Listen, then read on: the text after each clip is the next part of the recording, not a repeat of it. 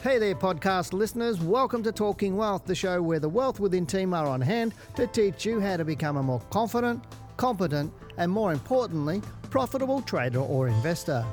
Wealth Within was voted number three for stock market podcast globally in 2018, so I hope you enjoy listening. This episode is a recording of our live YouTube weekly stock market show. Every Tuesday night, Dale and Janine stream live on YouTube from 7 to 8 pm to answer your most burning questions, as well as analyse stock for our viewers. To watch the show, head over to wealthwithin.com.au and click on the Stock Market Show under the Learning Centre. As a global leader in stock market education, you can fast track your journey towards financial freedom by studying with Wealth Within. Please note that the information in this podcast should not be considered personal financial advice. Good evening and welcome to Wealth Within Live, the Australian stock market show where you get to ask the questions and then we give you the answers about all things investing and trading. Now, well, concerns about the COVID 19 seem to be fading somewhat in Australia thanks to the, our swift government action to get the situation under control. Some states have begun, begun relaxing restrictions this month, and the reality is we probably won't know whether there will be further outbreaks of the virus for a few weeks or even months as people begin to regroup and return to more normal or whatever normal actually is um, or a more normal way of life. So, as we all continue to adjust to a new way of life, remember that hand, size, hand sanitizer is now far more important than deodorant when you go out. As always, we will shed some light on the current market and we aim to inform and educate you on the realities of investing and trading. Now, tonight's topic is how to turn a poor performing portfolio around. That's a more serious note. So, if you have a portfolio of stocks right now, you may be concerned about further market falls. However, your biggest opportunity is to make changes amid the current uncertainty. So, tonight we'll give you three strategies to help you turn a poor performing stock market portfolio into a consistently profitable portfolio. Now, along with our topic for tonight, we'll look at what is currently happening on the Australian stock market, give you our thoughts, answer your most burning questions, look at the stocks that you're interested in, give you our expert opinion, and a whole lot more. Hello, I'm Janine Cox, and joining me tonight is Dale Gillham, and we are Australia's most trusted stock market educators. How are you this evening, Dale? You made me say all that, didn't you? You really did. You just put all that stuff in there. I didn't write the script tonight, guys, so that was Janine's joke, not mine. Oh, I just put one in there. You never know what I'm going to put in there in future. I know. I'm waiting for your pick boxing gloves and your tutu and stuff like that to come out as well. like seriously. But, oh, uh, no, I'm good. Mm. It's it's really weird not having people around. You know, it's like I, I, the only time I get to see you is Tuesday nights. it's like, geez, it's it is strange, isn't it? But there were more cars on the on the road today. I noticed. Which yeah, I noticed. I went out this morning. I was saying to a student this morning. I went out this morning to get my takeaway cup of coffee, which, by the way, she yells at me about because I've got takeaway cups. So he has to get a plastic or a reusable lid now. But there was more cars on, like at you know eight o'clock this morning, going to get a takeaway to support the local coffee shop because you know they're just scraping by. Yeah. And there's a lot of cars everywhere, and I'm thinking, why is this happening? It hasn't. This is like the first day I've noticed it. Mm. Very much. All of so. a sudden, everybody's decided, well, we've got to get on with it. I think they're going, oh, let's just get out there and do it. Yeah, they're sick of being at home let's, with the let, kids. Let, let's run the gauntlet and not get a fine. But let's get into the show because I know we've okay. got a real ripper show tonight. So if you have a burning question for us, on the right of the screen is a chat box. So put your questions there. And as always, keep your comments tonight constructive so that we can assist as many people as possible with genuine questions. Okay. Cool. Well, now if tonight's your first time, then may I say a big hello to you and welcome to the show. We are excited to have you with us and, and hope you really enjoy the show. But remember to put a question down if you've got one. Now, moving on, it's the first Tuesday of the month, and this means Janine gets to look at the Australian stock market. So let's get into the charts and discuss our thoughts on what's going on in, well, in the Australian market right now. Okay, then. On the screen, I've got the All Ordinaries Index there for you the monthly chart, of course, because for most of you who have been following us on the show, you realise that we follow the big picture first, always looking at what's happening in a broader sense of the market. So I'll just go right back um, to the 80s now. For some of you who are not familiar with this, our indices went back to the 80s. They only started recording it then, but we do have data that goes all the way back to the um, early 1900s, possibly even 1800s, late 1800s, I think, that shows you what um, actually has unfolded for the Australian market. Now, looking at the All Ordinaries Index, we can see the steeps and the severity of the fall that we've just um, experienced with COVID 19, unlike nothing we've ever seen before. Even the, the, the correction that occurred in um, 87 did have some pre warning there as it started to unfold, even though it, it doesn't quite look like it on the monthly chart. When you're looking more shorter term, that has happened. But what we're seeing now is a bit of a regrouping of um, stock prices. So we're seeing this sideways move for the last uh, last month. More or less, the, the market rose, but didn't really. It was a non-event really in terms of the move on the market. And then this month, you can see this second red bar that's appeared is basically inside the range of the prior uh, month's bar. So that's not so far. We're only uh, five days into the month. So um, by the calendar. So therefore, um, we're in the early days yet. So we're looking to see the market push up higher. That's the ideal scenario. And but look, looking at what we can see across the chart, we can see historically that the, the market has really had a psychological barrier somewhere around the 6,000 point mark. Now we know that's you know some big round numbers often produce a psychological impact to markets and they can turn at those levels. But looking at our All Ordinaries Index, we can see there's possibility still for a little bit of a bounce on the downside. But I'll just quickly move to the weekly chart so we can get a better feel for it. So far this week, it's actually looking quite good. Last week was looking a bit dire and it looked like we were going to see another week yeah, down. If we were doing this on Thursday last week, yeah. you would have said last week's bar looked absolutely awesome. Um, because um, Thursday yeah. it was right up the but top. But look what had happened on Friday. The close mm. ended up low on the bar, which, when you look at what happens at the end of a week, that we generally say that the, the, the, players who are in the know tend to close the market out for the week. So, what would you make of that close low? Well, just what I'm seeing at the moment is the current mm. close as of today is basically the same as what it was, pretty close to what four weeks ago. Well, so, the, so the market's not going anywhere. It's, yeah, okay. it's not pushing up. It, every time it yep. tries to push up, it's not getting through at the moment. So, so the real question is, has it got enough momentum in some of the biggest stocks? Because that'll be the, where it has to be driven from. The big end mm. of the market have to drive it, but we need to see the market push back up through this high here at 5,600 points approximately, and, and to, to get going again. So if we see the market edge back lower, like Dale's saying, it's really a sideways move for the past month or so, mm. um, then we're more likely to see it soften. We're getting, we're getting yeah. a lot of people on comments saying and on emails, hey, the market's bullish, the market's bullish, it's risen up 30%, it's got to be mm. bullish. Well, no, that's not bullish mm. because right now it's not telling me this is bullish, it's telling me there's lots of indecision on that, isn't it? Yeah, sure. So, and if this was bullish, last week would have kept going, not just get through that previous peak by a couple of points.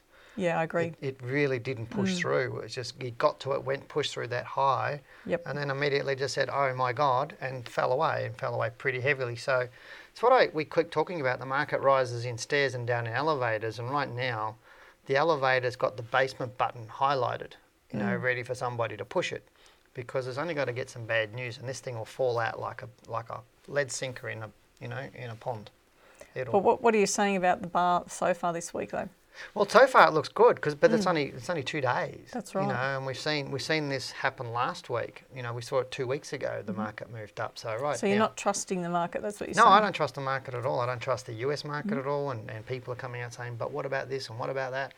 Yeah, you're a lot more bearish on the US market than our market. I'm a lot more cautious, you mm. know, because like you know during the GFC, I was really confident of what was going to happen. Mm. You know, mm. it was like yeah, the market was peaking and was falling, and it was whilst it was a huge fall, it was quite orderly. What we knew what was going on. This is like this is like a dog's breakfast. It's out of the, the ordinary. It's completely mm. disconnected with economics and everything else. Yeah, the US market was looking good prior to March, but we don't know what it's looking like now. They don't even know what it's looking mm. like. We don't know like our market's looking like. Everybody's out of work. You know, so what is going on with companies? What are their earnings going to be in the next three to six months? We don't know any of that. We don't know how long we're going to be in lockdown for. And when we do come out of well, lockdown, what's that going to look the like? The market's going to try to factor in in mm. advance, say around six months in advance of what they think is going to happen. Yeah. So if they think it's actually going to be worse than what they're expecting, then we'll start to see that push back down. But if mm. they're actually expecting that it's well, maybe it's not going to be as bad as what we first thought, mm. we're going to come out of this a bit better. Things will start to pick up then perhaps but the this is telling me they don't know. That's right. This is completely telling me, and if the experts mm. don't know, mm. then we don't know. And that's the thing, and that's what's scaring me. So what's going to take it? What's going to take it higher? That's the question. Well, you've got to have a lot of positive news because the market won't rise on un, on uncertainty. It'll only go sideways or down. But hang on a minute, because the news often is still bad or negative, and yet the markets do actually start to rise because the money in the know often is pushing Yeah, it but you've higher. got certainty, and then though. it's the, the little people that have no idea, and all of a mm-hmm. sudden the market's taken off 10%, and then the good news certainty. comes We've out. got no certainty. Do you know Yeah. next week whether we're going to be able to get out and do things? No. Well, they're saying they're going to stick to that date, aren't they? Well, they're saying it, but they may not. But then, Mm. how much is that? What is stage three? What is stage two? What is stage one again? You Mm. know, when are we going to be allowed to fly? When are we going to be allowed to travel? When are we going to be able to all go back to work? And if you Yep. are allowed to go back to work, how many people are going to get their jobs back? You know, people that work for Virgin Well, they're saying to get it's their what, jobs back straight 20% of people that are out of work, is it? Well, they're expecting And at what percentage 10% of those are unemployment rate. casual workers Yeah. that are in sort of retail type Mm, jobs? But that's what I'm saying. That's what I'm saying is there's so much uncertainty, the market can't rise. Mm. Because unless there's certainty, the market won't rise. Because people, the big end of town will be going, oh, I don't know what's going to happen here. So they'd rather stay out in cash, and that's the point. So right now, it's not giving me a lot of faith, but it's not. I'm not saying it's super negative. I'm just saying I'm hmm. not super positive. So there might be some good buys out there, but there might be some good buys too. That's right. yeah, I but let's agree. get into the questions Okay, so our now, emails. Oh yes, now it's time to get into the emails and have we've been inundated with questions again. So thanks for all of Jeez. those. Uh, we've got a lot of questions on the chat as well. So we're going to try to be selective and answer those questions where you've given us more detail on the stock and tell us, told us why you want to discuss it um, or anything else interesting that you raised in general. So our first question's from Chris. Hi Dale and Janine. After watching your channel recently, I found lots of wisdom and helpful advice. Thank you for bringing us the educational and practical stock investment discussion. I have a stock, uh, Newcrest NCM is the code. The company recently announced the proposed security offer at 25.60 per share or lower for the security holders. I would like to know your opinion of whether it would be a good time to take the offer, Chris. There we go. I haven't read the offer, so have you? Um, look, I generally um, don't like those offers because often it means that the share price is going to fall to meet those levels, the price level quoted, and that's uh, half of the issue with these offers. And sometimes, if a share is a bit bearish or it's been falling into this this news, it will often fall right through. Even and you sit there and you think, well, hang on a minute, they're only offering ten percent of the stock. So therefore, how can you justify the price that's below the offer price? question then. Another, uh, well, not a question, more, more of a statement. The other week we got asked about Webjet, the offer mm-hmm. for that, which was I think was a dollar seventy. Yeah. Right? It came out, the offer went, got oversubscribed. It went mm-hmm. up to like two dollars thirty or three dollars or something like that, pretty quickly within a few years after the everything went X. Yep. Okay. Now Webjet went down again a little bit after that on Friday. Does that surprise you? No, it doesn't surprise mm. me, but that's what people are looking at going, well, if I don't take up the offer and it goes up, they feel like they've missed out. Yeah. Um, and, and sometimes things like that happen. Like Janine and I, we haven't read the document, so we can't tell you. We don't know what the offer is and all the details, and, and we're not going to. Unless we own Newcrest, we're not going to look at it. Um, but so I'd suggest you look at it and determine whether it's better, good value for yourself. But we can But look hang on at a the minute, because if someone had bought the stock and, and they were in loss, why would you be buying more? Well, what they're thinking is, is if I can buy more at a cheaper price, then I'm dollar cost averaging, which we don't promote as well. Um, but I'll be able to buy some more shares at a cheaper price. But generally, you don't get too many either. Yep. You know, it might only be a small percentage of your total portfolio holding or your Then you've total got to deal with the Then you got to deal with taxation issues around those little portions. Yeah, but So it's really day- for the big end of town to benefit, then, isn't it? Well, quite possibly. You know, and that's the thing is you've got to look at is the stock rising, is the potential to rise, and why Mm. why do you want to buy more of that share anyway? Because it's got to be a a good position that you. I suppose what I was saying is, if I shorten the words I'm going to say is, unless you're going to buy it today, then why would you take up the offer? Okay, so some people will say, I'm going to buy it because it'll save me on brokerage if I have to buy additional shares. Big deal. Mm. To me, unless I was going to buy it today, and I and I still like the stock today, why would I buy more of it? That's just a technical view, and that's really, as Mm. I said. But in terms of you know a fundamental view, and that we're not looking at that, and as I said, we haven't read the offer. So again, you need to read it and determine, whether that's good for you and your portfolio and what you need to. But thanks for asking the question. Um, the next question we got is from Arno. Hi Arno, uh, good to have your question on here, mate. Um, he says, "Hi Dale. Um, what about Janine? Say Janine. Hi That's Dale okay. and Janine." I'll just sit here. They always like say hi, Dale. I'm uh, pretty much hooked on your YouTube channel and can't wait for Monday and Tuesday Hmm. nights for some market updates. Um, and I thought I would get in contact with you regarding two stocks I'm looking at closely. Um, what are your thoughts on OML and LNK as I bought both of these stocks on their lows back in March? Uh, my strategy is shorter to medium term for now, only with around 20% of my capital. Very smart and with the rest I am waiting until we are certain the bottom of the market. Thanks, Arno. Well done. Really good question, matey. We're going to look at Link a little bit later. We've got another question on Link. He went into a lot of detail there for you. He did. That's why we picked his email. Okay, so do you remember all of that? Nope. you read so he well, bought though. he bought both of them a couple of weeks ago. He's on twenty percent of his portfolio. He's in Okay. stocks at the moment. He's Yeah. waiting on the rest. I think that's quite smart. Yeah, He's, okay. Mm-hmm. he's, he's getting in a little bit, which is good. Um, but let's look at his stock. Look, now looking at it um, from a monthly perspective, it's still strongly down, you have to say. So, look, I would say very volatile, high risk, um, higher risk stock in terms of the picks. So, this is one of the things that we can talk about on, on tonight's show, um, you know, in terms of stock selection and, hey, and what you've got to be thinking about. But why would you pick this type of stock anyway? It's more speculation in my mind. Well, yeah, well, he doesn't. Arno doesn't talk about how why he bought the Mm. stocks and everything else. And this is why we find a lot of people in the last month have bought stocks. And I've seen a few people saying, "I've bought stocks in the last month and I've made money." And I went, "Well, that's great, but that doesn't make a sheep station or Yeah. help you retire." Just one month when the month the month was quite bullish, and we had a super bullish month. You know, and the US had an even bigger bullish month, Mm. and like like best in 30 years on nothing. It was all hot air and Mm-hmm. Yep. nothing. So, and somebody said, Just oh, an elastic band. Basically, the market's springing back a bit. yeah, and that's all it was. But I think it's a lot of speculation rather than anything solid, and that's really what mm. worries me about seeing the market rise that far in a market mm-hmm. where we have zero um, certainty about anything, and so that worries me. But picking stocks like this, why did you pick it? And that's the, the question, isn't it? But really, right now, yeah. I mean, at the moment, there is actually a buy signal there on the Mm. weekly chart. So he may have actually decided to get into it based Mm. on that signal, quite possible. especially like even that's that's a trading mentor um, opportunity. Yeah, absolutely, absolutely. But it's, so you're thinking this is all right? It's going to go back up again a bit. So looking at it right now, it appears that it could rise. Okay, so at the moment, this it's a bit hard to tell what's happening this week, but to try to pick a stock based on that little move there, you've got to expect that there is going to be some risk. So, you know, where where's um, where does a person set their stop loss when you're talking about the trough being so far away from How the much? current price that? action? That's That's 30%. So that's huge. That's So huge you know, trying to make a decision about what to do there is going to be a, an interesting one. But look, Hmm. if the monthly um, moves down, and last month's bar, the good thing about last month's bar is it was closing up, so that is a positive sign for the stock.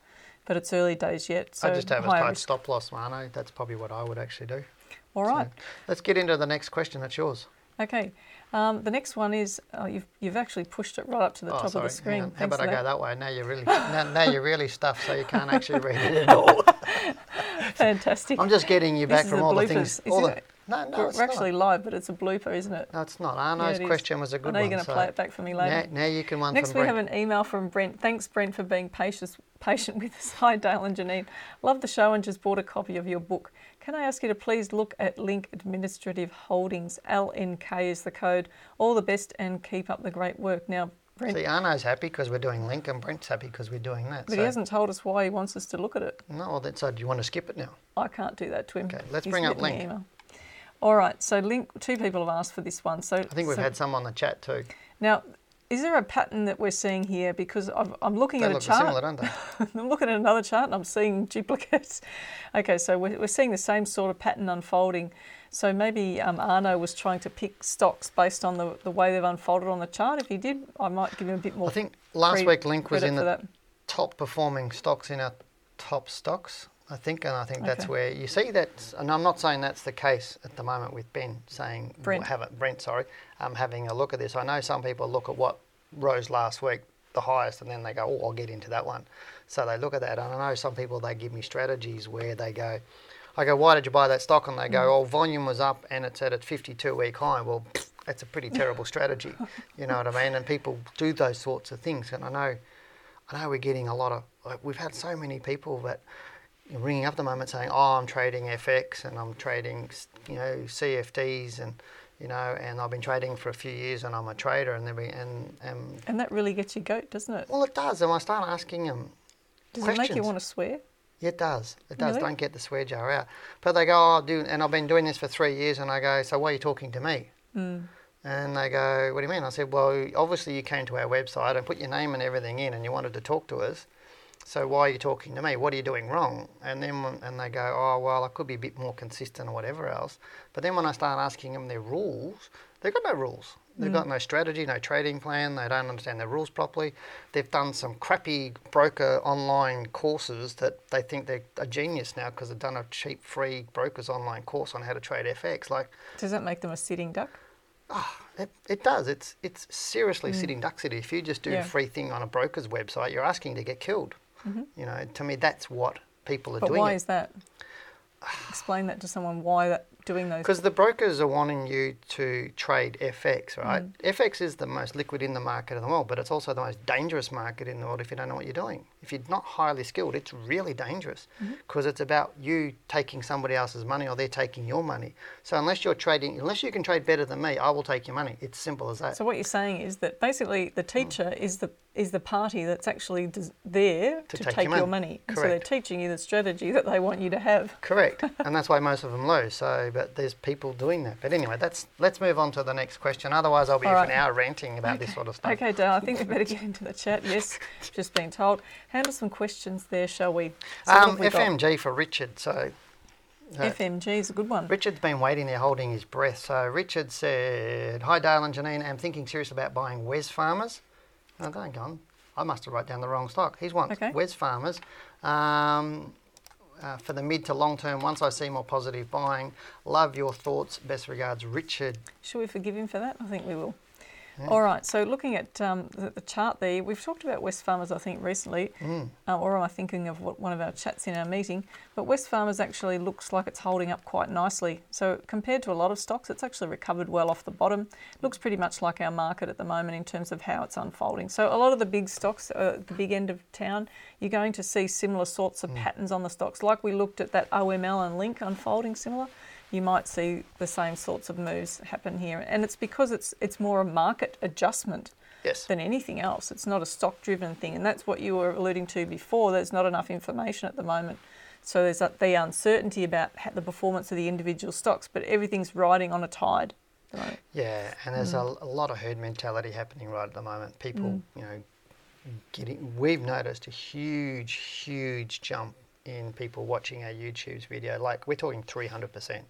We're talking. There's a huge jump in people commenting, a huge jump in traffic to the websites, all people trying to understand the market. And, And I think that's awesome. And I think because when we think about the GFC and what happened, everybody shied away. So Mm-hmm. people just disappeared out of the market, put their money back in cash. But now Mm. we're actually starting to see people really get it and yeah, be but they around should at have the been right doing time. this a long time ago. People wait to something bad happens. There's that should again. Should I include that as a swear word now? you can put should in there because you keep shooting a lot. You should all over yourself. Um, but people wait till the hits the fan before they'll do something about it. Yep. You know, and so therefore we should be preparing ourselves for these things before we actually get to them. So looking at like reading my book, you know, people that read my book six months ago don't and not haven't been affected by this. People that read my first book before the GFC didn't get Mm. affected by the GFC. So you learn beforehand Mm-hmm. so that you can handle these uh, situations like we're seeing right now. So But what do we think of Wesfarmers at the end? Uh, look, I think I like it. Look, it's holding up. It looks nice, um, but it's like the rest of the market. You, you were saying that it could just turn around by the end of the week and move down because last week's close was low. So it's just a wait and see. Yeah, I mean, obviously Richard's you know looking for more positive buying on it, and we're seeing that in the last two days. But I'd like to see it move past those previous peaks, Mm. um, and then that would start to get me a lot more excited about it. But right now, it's looking all right. So let's go to. There's a guy called somebody called Chillax. I'm wondering Ramsay. Okay. So let me find Chillax. Says hi Dale and Janine, recent subscriber here, and I'm impressed with your education sessions. Can you give me your thoughts on share purchase plans that are being offered by Ramsay Health and NAB? We talked about NAB last week, so we're not going to talk about that this week. I haven't read the one on Ramsay because we don't own it. So Um, look, I mean, it's they're all. Well, I shouldn't say they're all the same, but it's it's the concept that's the same. I mean, shares are being offered. You can purchase the shares, but the problem is that you've got these all these small parcels, and mm. I I've seen portfolios recently that have come across with so many small pa- parcels of shares. Oh, yeah. It's just so hard to keep track of, and hmm. um, you need an accountant basically to go through it all. So why are we getting all these mm-hmm. offers coming out for buying more shares at lower prices. Why are we getting that at the moment? Okay, so what the companies are doing is basically shoring up their bottom line hmm. to make sure that they're going to be able to weather the storm.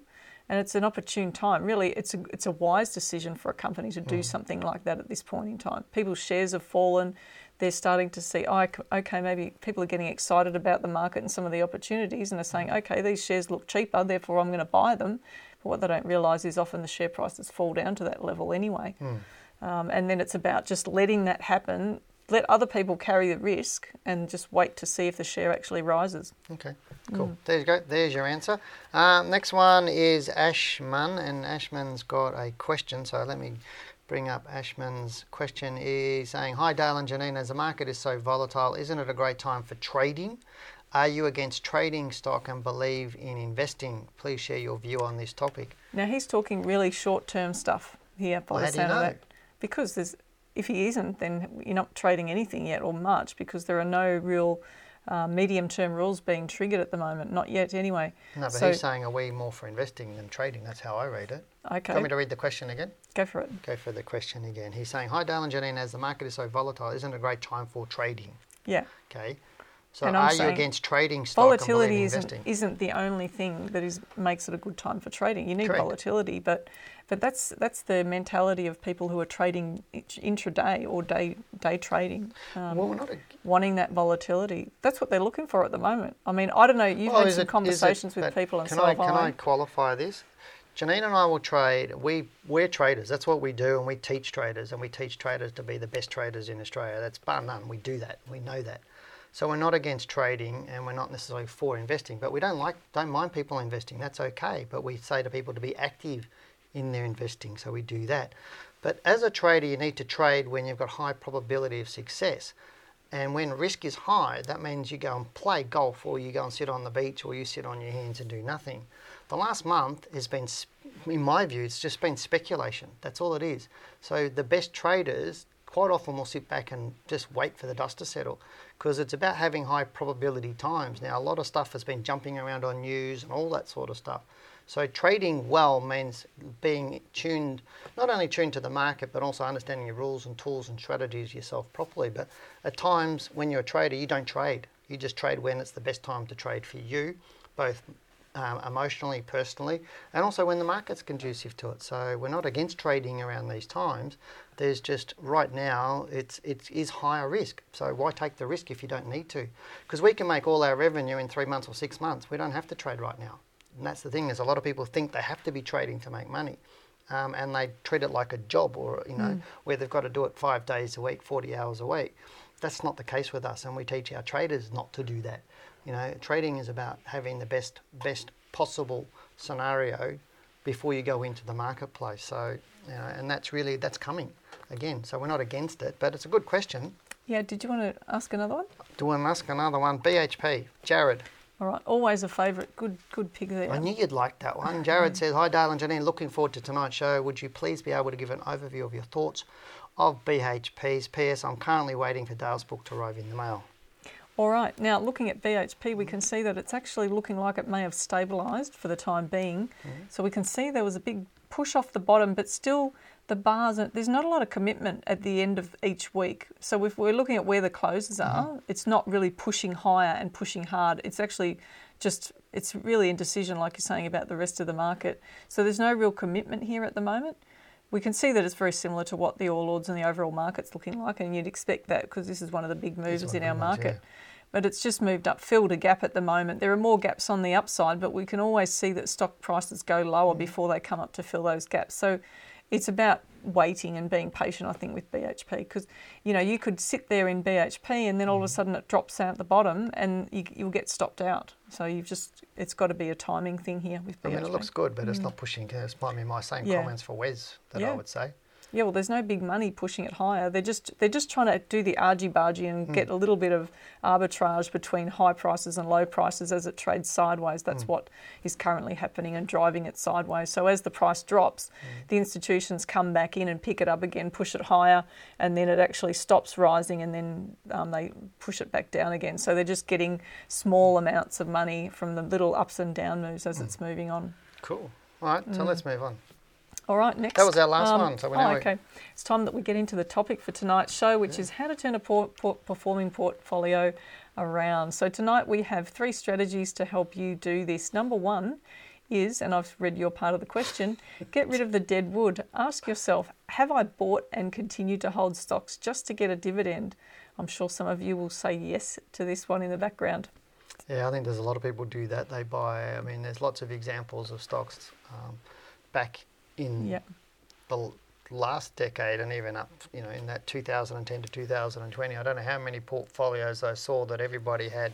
Telstra, they had AMP, they had um, some of those other stocks that they just got on government ones they got on floats. Yep. And you're thinking, Commonwealth Bank, they would have done okay, but Commonwealth Bank, they would have one done out of the really well, box. but you know, and you'd say to people, "Why are you holding Telstra? It's falling away." Oh, because it pays a good dividend yield. Mm. Yeah. But and it's what people don't understand is when you've got a stock like that, and you've got an equal weight. Let's say you had an equal weighting of ten stocks in your portfolio, and this one is is falling thirty percent a year or twenty percent a year. It's sucking the profit out of your portfolio. it's the boat anchor. It's the boat anchor, and mm-hmm. that's part of the reason we see.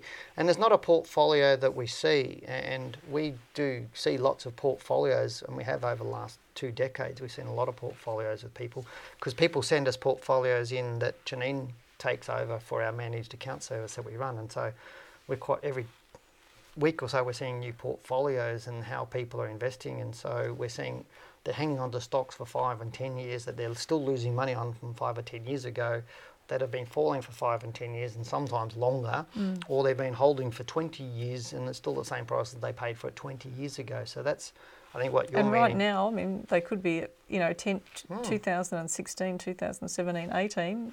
Look where the market is. Look where the market was back then. You're pretty right there. Yeah, and that's why we say to mm. people be active investors. So it doesn't mean to be high risk, it just means to be active in exit stocks. And so if you dividend invest and you think you're doing great because you're dividend investing, but it's looking at your portfolio not just as a stock, it's about a group of stocks or a group of investments that you're actually doing and looking at it in that way and looking at making sure it's growing.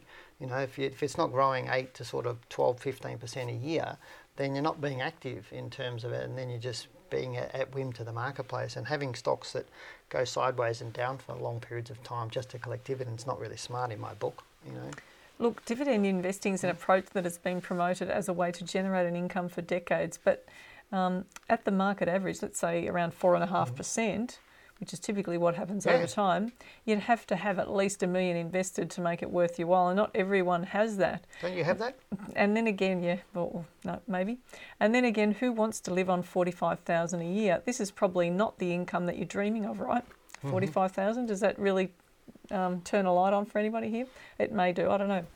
The reality is, for most portfolios, this approach behaves as a boat anchor, and it, as it encourages people to buy and hold, and this drags down your return, right? So that's the help. That's the problem with um, dividends, and it's been encouraged by the industry for so long for people just to pick up stocks, stocks and assume that they're going to be able to make an income out of their dividends. Everyone talks about it, I know. but it's twice. You might get a, a payment twice a year. That's not a. That's like a. Um, is that like a Centrelink payment almost? Or Yeah, but not? people don't think that if I buy buy BHP for thirty dollars and sell it for forty dollars and I make thirty percent on that, Mm. That that's income to me. They don't think about it. that's capital gain, but they don't it's classed as a, an income or dividend yield But it's is still income. income. for me because I've sold something at a profit. I've made money. So if I go and buy this pen for five bucks and sell it to you on the mm. street for ten bucks, I've just made five bucks income. Yep. Okay. So it's the same thing to me. And so people think and that's what, what they can't get their heads around. No, they to me mm. s buying and selling stocks gives you income. So because with a portfolio, and what a lot of people may not understand is with a medium-term portfolio, you're going to turn over one third to two thirds of that portfolio every nine to twelve months. So as you're turning it over, you're actually pulling money. Your income out if you need to run on that, you're pulling that out of the market and reinvesting the remainder. Of I think more people need. Are starting to get it now. That they're not to be afraid of selling because they're worried about paying capital gains tax because this is what they've been told for so long. Yeah, and also that's another issue that we deal with in my book, How to Beat the Managed Funds by 20% and Accelerate Your Wealth. It's like pay your capital gains tax. The more tax you're paying, the more money you're making. It's pretty simple. And we can do things to get rid of that. But let's get on to number two. So, number one's not holding stocks because they're dividend yielding, and Correct. obviously when they're falling away. Number two is clean up your portfolio and get rid of those small little crappy holdings that are just a distraction. So many times we see portfolios with a whole lot of stocks with a whole lot of less lot, not very much in them. So that means selling stocks that are unlikely to have an impact on your return because the weighting is so small. So Mm. I don't know how many times I've seen portfolios where the weighting of stocks 1% or 2% or 5% of their portfolio. It's not worth having. Get rid of Yeah, them all. people tell, tell us the reason that they're buying these stocks is because is often because they actually got a tip from somebody. So often mm. when we look at a portfolio and see these small holdings, that's what's happened. They've read some broker statement. Someone's told them, oh, you can make really good money. They've heard a CEO mm. say something about a, mm. a stock, but they've thought, well, this is a bit more risky, so I'm not going to put you know the whole house on it. I'm just going to put a little amount, maybe a couple of thousand dollars on it, and then we'll see what But happens why are with they it. doing that? Well, I think they're doing it just, it's greed. It's like, Mm. you know, pure ut- utter greed. And that, in the end, is a distraction from what their overall portfolio Yeah, so they go on a chat forum, I get a tip from the pub or wherever they've got Mm. it from. Somebody says this stock's going to go through the roof, you're going to make 500% on it or whatever else. They go and put a thousand bucks into it. It doesn't do what it's expected to do. Mm-hmm. And then it becomes one of those stocks that sits in your portfolio and does nothing for so Well, long. Well, it's a conversation starter at a dinner party, really. Yeah. That's all it is, isn't it? Yeah, but the, they're Have getting into it for, for pure greed to try and make a, a phenomenal amount of money, and they don't put much in it. And that's where, and, and I don't know whether any of you guys have, well, and ladies have these stocks in your portfolio, but it's so common for us to see these stocks in there that are just sometimes the position sizing is like you know gone down to hundred dollars and two hundred dollars from one or two thousand dollars because they've just tanked and gone the other way. Yeah. So, if you haven't if you haven't done so already, just put all of your stocks into a spreadsheet and Mm. then add up the total value and then work out the weighting as a percentage of the total for each Mm. holding and that'll tell you pretty quickly if you're holding something that's less than about 8% of the total value of the portfolio, I'd say probably 5 would be the Five would be Five would be the absolute minimum, you know. If you're holding something less than 5, just Just get rid of them. what's the point in holding it really? Yeah, there's other thing too is if you're holding stocks that are falling in value and that because you know you've only bought a little bit and then they've all fallen in value, they're a constant reminder of a mistake that you made, and so it's a negative thinking. So when you look at your portfolio and you see these stocks that don't have much of a position sizing or stocks that have a heavy loss sitting on them, and you see this negative figure, it constantly keeps reminding you of the mistake you made when you bought them. And, and so that plays on your mind and it holds you back. And by cleaning those up, and it's like I always say to, you know, my mum always pulled the band aid off really fast because it lessens the pain. The quicker you clean scream? your portfolio, yeah, and I did, but anyway, but she still gave me a kiss at the end of the day. But get rid of them as quick as you can. Just get rid of all the stocks that are causing these issues with your portfolio, like small position sizing, stocks in big losses. Clean it all up. Put the money into other stocks, and, uh, and it'll work on this in a positive way because you're not being constantly reminded that you did you made a mistake. So please do that. Um, but uh, as I said, sell stocks that aren't getting you a return or, or uh, going to have any sort of significant weighting on your return. So, Janine, you can do number three. Oh, thank you. Number three is probably one of the most important decisions you can make to turn your portfolio around. Set a goal for your portfolio and then only buy stocks that suit the goal. So, this is about having a criteria for the types of stocks that you choose. Once you've set the goal for what you want to achieve, mm. then it's about saying, well, what sort of stocks are going to be my workers to actually help me deliver that? Um, someone I was talking to the other day thought it was a novel concept when I was telling him you need to think about it. Hmm. These stocks, BHP, Rio, as your workers. Yeah, hmm. but it, it, no, to me, that's that's a hmm. good way of looking at it. Can I ask you a question? Is when you're talking to somebody that's looking to come on um, into our portfolio services, do you say, well, why did you buy these stocks? What's generally their reasoning for buying different stocks? Either someone's told them to buy it, someone's advised them to buy it, um, or they've heard something. Okay, so there's no why other than it was a tip. There's no structure in terms of the way that they've cr- created the portfolio and then selected the stocks. Yeah, and that's and that's really what we're trying to get at, guys and, and ladies, is is is if you were to go and buy a car or a house or something else, you have an idea, like you know, I'm going to buy an SUV or I'm going to buy a four door sedan or I'm going to buy a seven seater or I'm going to buy a house that's got four bedrooms or and it's going to have an ensuite in three of the bedrooms and etc. etc. You've already got a plan of what you want. But the challenge that what we found most people do with the stock market is they just see a stock and just buy it and throw it in their portfolio. And that's the worst It's way like to just construct picking a up a portfolio. stray, stray animal, isn't it? Really? Well, it is. It's just like picking up stray animal. And, I, and to me, it's like shooting a shotgun into the wind. Pellets are going to go everywhere, and some will hit and some won't.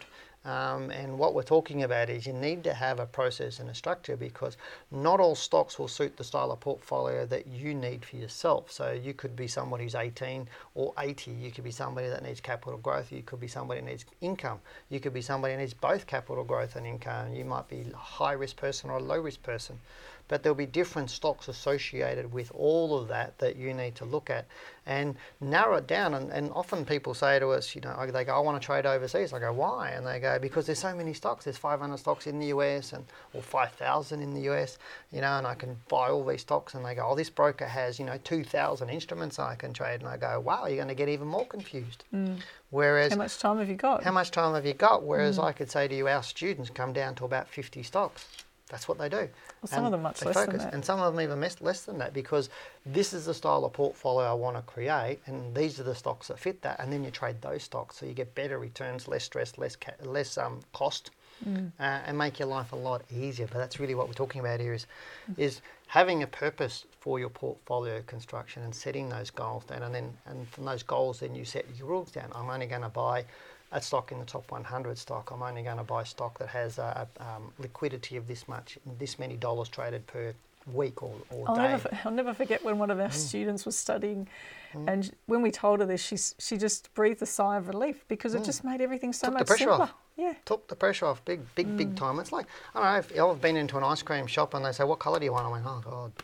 There's about 30 ice creams and I love them all. Which one am I going to pick? I just go, I'll have one of those. one of each, thanks.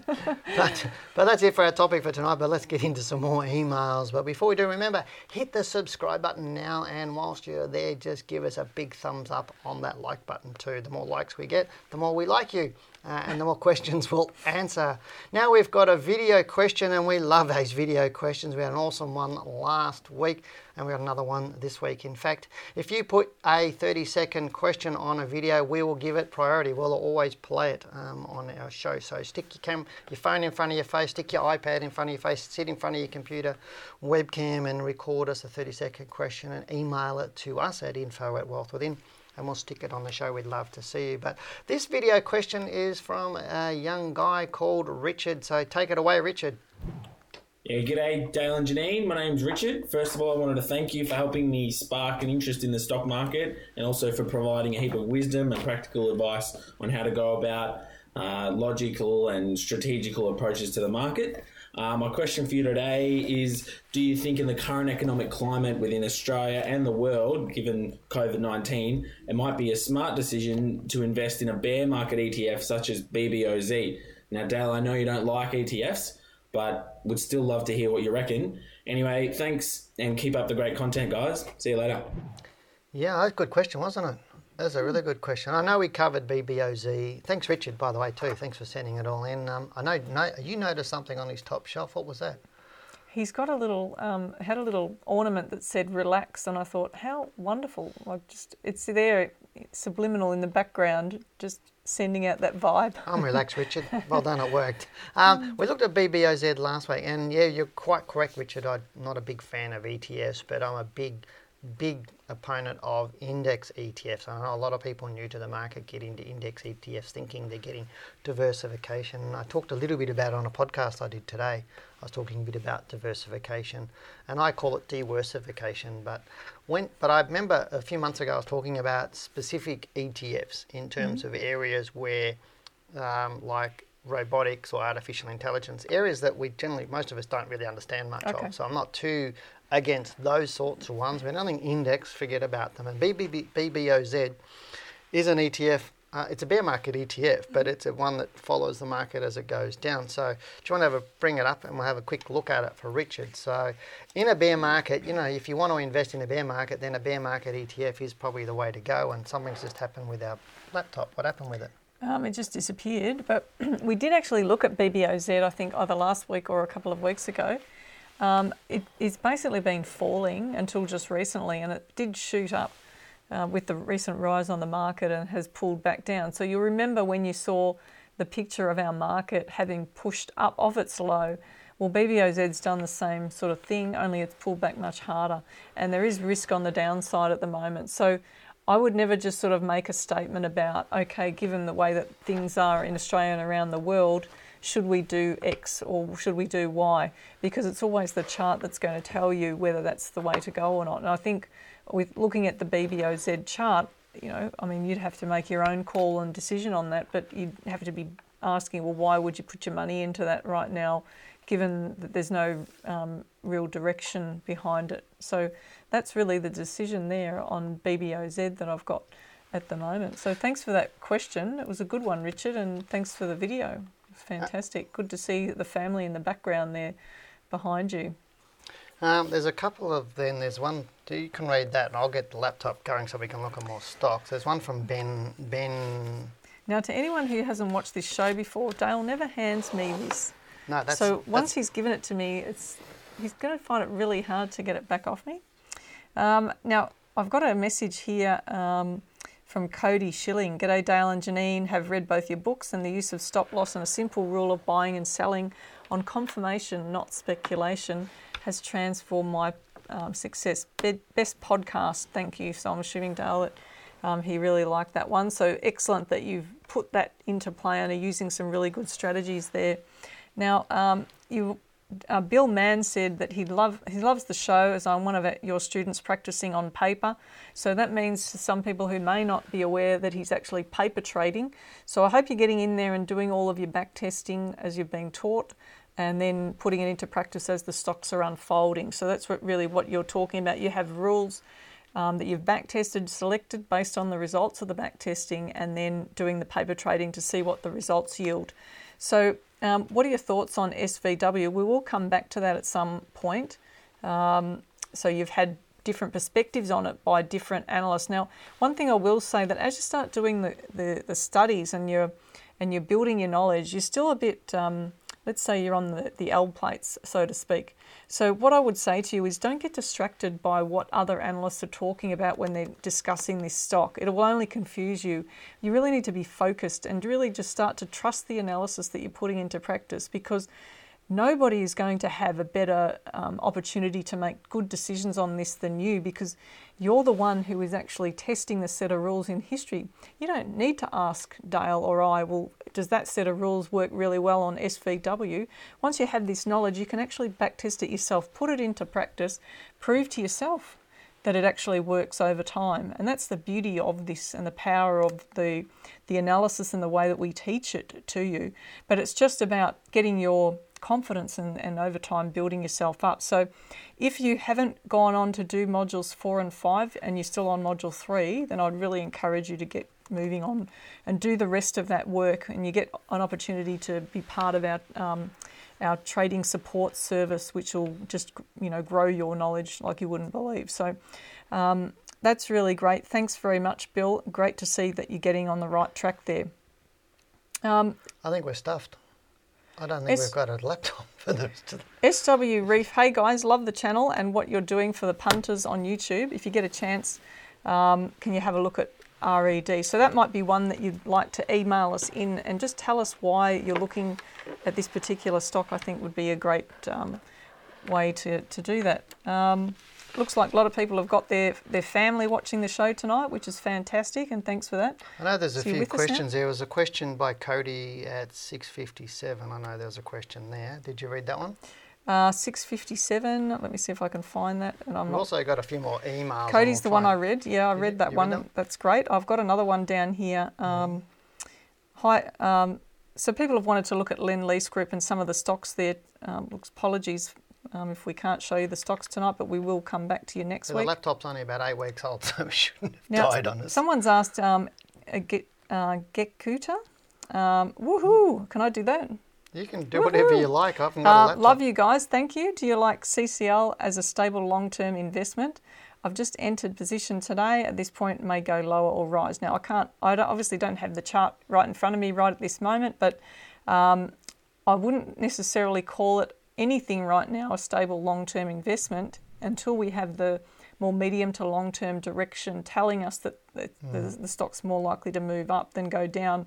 So that's really all I would say to you. We always focus on the monthly chart, and the real reason for that is because it's that's telling you what the bigger picture direction is. So if that's not pointing up yet and moving in the right direction, Hmm. then you really got to be careful there. So um, that's But for CCL is normally a stock that's not too bad for a portfolio to sit in for a longer term anyway. It generally Yeah. trends quite well for a longer period of time. I mean, it's one of the world's, what's the world's most recognisable brand, isn't it?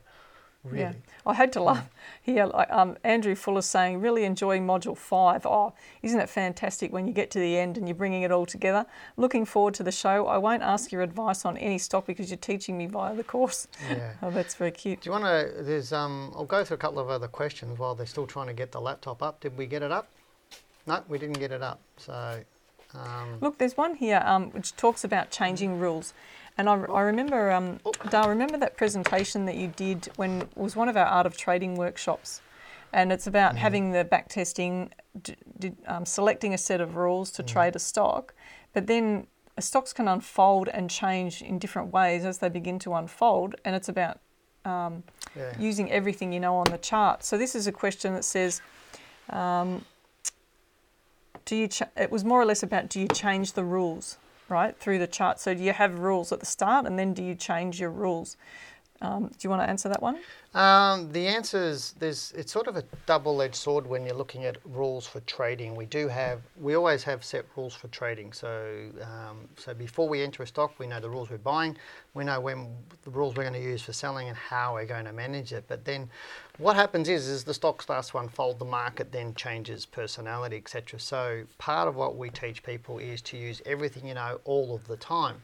And so there's a, a thing or a statement or comment called um, using the art of trading. And the art of trading, for some people, it's a good catch out. It says, well, I've just changed my rules, so that's the art of trading. And, and I remember having one of our advanced students that did a trade and he broke rules. And I said to him, well, why did you exit there?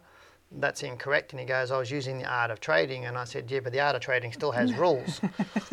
he was And it right you broke the rules, so don't tell me that's the art of trading. So So you're saying he jumped out at any price rather than using a rule? Correct. There was no rule. There was zero rules. I said, "You tell me exactly the rule you, you used," and Mm. he didn't. He couldn't. He said that was my art. I just thought this, and I said, "Well, you can't just think this. Yeah, What is the rule?" confirmation. You can change your rules based on knowledge and experience. So if you're knowledgeable and experienced, and you understand that the market's changing, and for example, if the because the market will move up or a stock will move up, go sideways, move up, go sideways, move up. Mm. Roughly, that's what will happen.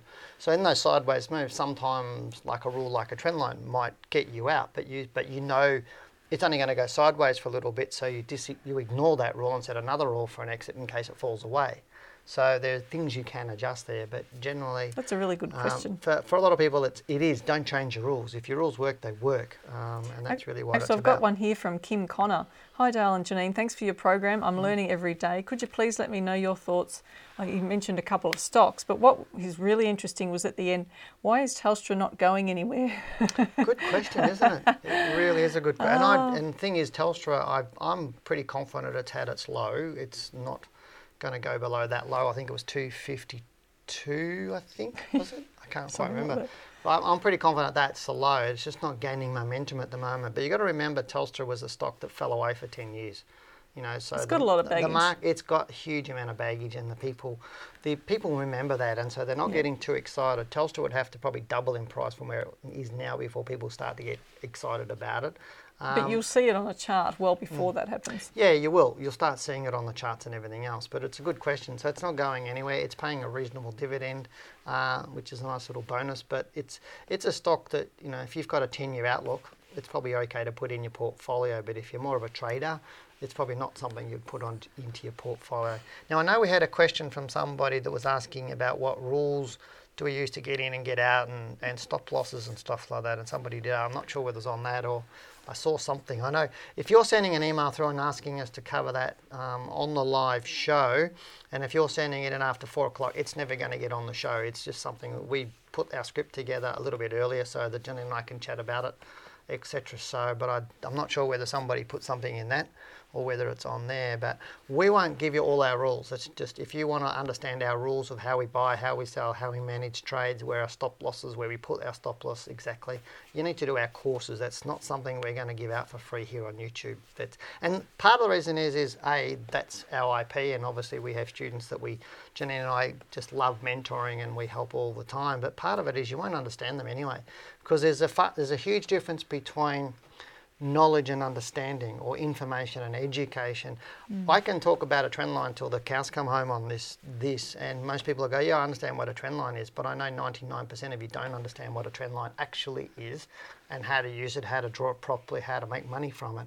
You've got a conceptual idea of what it might be that you might have read it in a book or on, a, on an online portal somewhere. But you still need to be taught properly. yeah, you need you're to be. Mm. taught. The trend lines, the trend line sections in our in the in our modules, is is bigger than our book, bigger than my book. It's actually probably put my, both the all the words in two of my books and put it together. And that's the trend line section. It's breaking it all down to really really understand it. So so that's part of the reason why we're not going to share with you all our rules that we get in and get out of. If you are wanting to learn them, then do our course. If you don't, then that's okay as well.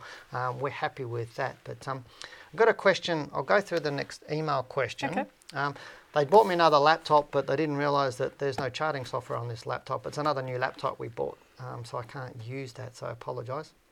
Um, so, but anyway, so let's look at uh, this next question. It's from Christine. She says, "Hi Dale, found out about your you guys from the YouTube channel, and I'm also interested to come into the trading mentor course." Um, she's bought seventeen thousand five hundred ninety dollars of Beach Petroleum at a dollar forty-five a share. I was wondering if this is a good share to hold long term. What's a fair price, and at what price should I put a stop loss? Looking forward to hearing. Now I know this share reasonably well, so Mm. Why I my answer, yeah, my answer direct to you is actually no. It's not a good stock for long term. It's an example of you know how we talked about NAB some months ago, even though a completely different type Mm. Yeah. of stock altogether, different volatility. Well, NAB was trading at the same price it was ten years ago. Yes. So, and, and this is another stock that was trading at the same price it was 10 years ago. And it's where it is in its overall picture. Like, I'm not saying that at some point it may not be an opportunity to hang on to it, but it's a really volatile um, stock that moves really quickly and it has just had lots of ups and downs along the way over the past decade or so. So, it's a good trading stock. This is a really interesting stock to study. But as far as a long term buy and hold, I'd say definitely no for this one. That's just my Yeah. opinion. You need to look at the chart and decide for yourself when you see it. You do, and you do, and that's the thing is, is a lot of people like, is it a long-term buy and hold, and what, what's a fair price? Like, Yeah. what is a fair price for a stock? Well, that's You a know. question, isn't it? It's whatever the market's willing to pay at the time. Yeah, it's whatever. Um, the next question we got was from Alla, who asked, "Hello, Dale and Janine. What are your thoughts on Rio? Rio is one of those good quality stocks that we should be uh, that we should be buying in the current market, as it's currently trading at a significant discount. Regards, Alla." And now I know that's another stock that you love, so that's yeah, why I thought it's a I'd bring great that one up. stock. It's a stock to have on the watch list and be ready to purchase when the momentum's behind it. However, if it's actually going down or sideways, which it has been, obviously with COVID and then with the market rebounding, it's come up somewhat. But still, um, a lot of these mining stocks are, are just trundling sideways for now, and there's still risk on the downside there. So it's a matter of just wait and see. And there could look. We've been saying on the show that we think there's some awesome opportunities um, decade and multi-decade opportunities coming up. So it's just about being patient, really, with Rio. Um, See how we just took it back there? Sleight of hand. I'm just sneaky, aren't I? While I'm I was talking, I should have hung on to it, shouldn't I? No, no, no. This is this is. it, you can have that controller now if you like. I don't about need you it put it in the middle? Um, Jim's asking any thoughts around Warren Buffett's on taking a loss on the airlines. He states that he knows what he knows, and USA has given him wealth. He is bullish long term. What would you say he is short term? I know he's selling stocks Who's at the moment, and he's sold out of some airline stocks at the moment. Now we don't buy airline stocks. He's in a lot of insurance, really. He's in a Mm. lot of insurance and that sort of stuff. But what do- what do you, what do you think his view is? Buffett's been in a lot of cash for quite a while. Yeah, look, I think he'll be looking for some short-term Hmm. um, opportunities and sees that the airlines are not going to go anywhere Hmm. in, in the short to medium term. And so it's a big question mark. Let's get rid of it. It's the same sort of thinking, isn't it? Chuck the dead weight out of the portfolio. He's doing exactly what we've talked Mm. about, and that's really. And this the thing is interesting. People when they talk to me about Buffett, they go, "Oh, Buffett's buy and hold." Mm. Well, if you buy and hold, why are you selling? Yeah. Yeah, because Buffett's there's often articles hold. in the news about him selling something. Buffett's? Buffett's not buy and Mm. hold. He says he if if you know, you buy and he'll hold it till he determines it's not going to make him more money anymore, Mm. and then he'll sell it. But that might be ten years down the track or five years down the track, and he generally buys great undervalued companies and then rides them out for the long term, and that's what he's doing. But you know, if he's not being in airlines, what's that actually telling you? And Now, if he's the- in a lot of cash, There was actually, if, if, if we can move on to another one, if you if I you will. finished on that one, no, did you, want to say well, something you can else keep Buffett? talking about Buffett. Look, I, I don't, didn't want to actually. I wanted to talk about um, ResMed. I know you've got the finger on the pulse there and don't want to let it go, but someone raised ResMed earlier in Mm-hmm. the chat and was talking about do you would you buy it on the Australian market on the ASX or the New York Stock Exchange, and, and how would you choose which one to buy it on? That's I thought it was a really interesting question, something out of the out of the box. Okay, well, answer it. Well, look, I mean, in reality, if you're in the, in Australia, I'd stick to the Australian market and just buy stocks in Australia and keep it really simple. Um, but there are some people that try to purchase with an overseas account. Yeah, they do, and there's. I mean, it's easier now than what it used to be. I Mm. mean, there used to be, um, and probably brings me to another question. I get. I'm constantly getting asked the question, what platform do you use, and what should what platform should you just suggest I use? And it's like, well, we don't suggest brokers, you know, and you've mm. got to separate that. A broker platform is not how you trade; it's just where you place the trade. Mm-hmm. How you trade is how you get to the point of saying, "I want to buy something." Yeah. And brokers' platforms are places that Jen and I never do that with. We s mm. absolutely 100% never, ever, ever use a broker platform to tell us what we're going to buy or sell. That's all the stuff we do on Optuma, the one the program we mm. use. The broker But, that, platform but is even just a Optuma portal. doesn't tell us what to buy or sell. Let's No, that's that our clear. knowledge. But I'm saying we don't mm. do that on broker platforms, and so people do that. Yeah. But these some of these broker platforms, and people say to me, "Oh, you can trade this market, that market, that market, that market, that market, that market, that market on this. It's a great. Do you what do you, do you, do you like that platform?" And it's like, no. It just because it's got 15 markets to trade doesn't make mm. it a better platform. It just gives you more confusion, and that's really what I find it happens with these people that say they're traders they've got these platforms that they don't really know how to use. It looks whiz bang because it's got all these things all over it. And But everybody talks about the US market, every, and you even talk about it. Yeah, I do. So, you know, how do you tell somebody who's sitting out there who doesn't know? simplify. Um, I talk about Yeah. it because it's part of what we do. I mean, mm. obviously, I've got you know we've got business interest in the US. You know, we, we own parts of businesses over there, and we are we've been having people have been asking us to go to the US with our education for quite a long time, which is what we're doing now. So therefore, otherwise, I wouldn't be looking much at the you know two years ago I wasn't looking at the US market. Uh, Well, some- look, I've always looked at the US market as in the uh, broader chart, Yeah, and you have too, yeah. but more from a pic, big picture of understanding what's happening on a global scale. Yeah, and that's really what it is. But now I'm much more into the stocks because I do my Mm. interviews with Jim. I launched my book there 18 months ago. So it's about me knowing that. Mm. But if I was just um, people watching this show, there's no way I'll be looking at the US stocks and US market because there's plenty of money to be made here in Australia to make your life easier. Mm. But if you're talking to someone in the US, then you'd be talking to them about US stocks. And I 'cause That's do. in there. you know, and I talk about that with Jim on my my um, interviews with him, because in the US they say the same things in the US as they say in Australia: invest overseas, invest overseas, invest overseas. That's what they talk about. Yep. but it's diversifying your portfolio when you do that. Mm. Um, and I was only reading on my podcast today, I was reading out of the ASX shareholder survey um, or study, and it was saying that if you diversify overseas, you actually get a worse return. Mm-hmm. It's fact. It's in the ASX shareholder survey, but people still want to go overseas because they see your Apples and your Microsofts and your Zooms taking off and all that stuff. So then they get that fear of missing out. So they try and jump into that. But then you've got all the other issues around where you've got to have a US dollar account and all Mm-hmm. those other bits and pieces. It's so much easier just to buy like your CSLs and everything else. Yeah, Um, from me, but we've had a few questions on A2 milk, and I know we've had some over the last week, and Mm-hmm. People are saying, off. And it's taken off, Mm. and rightly so, and it's done very, very well. But is this time to get into A2 milk right now?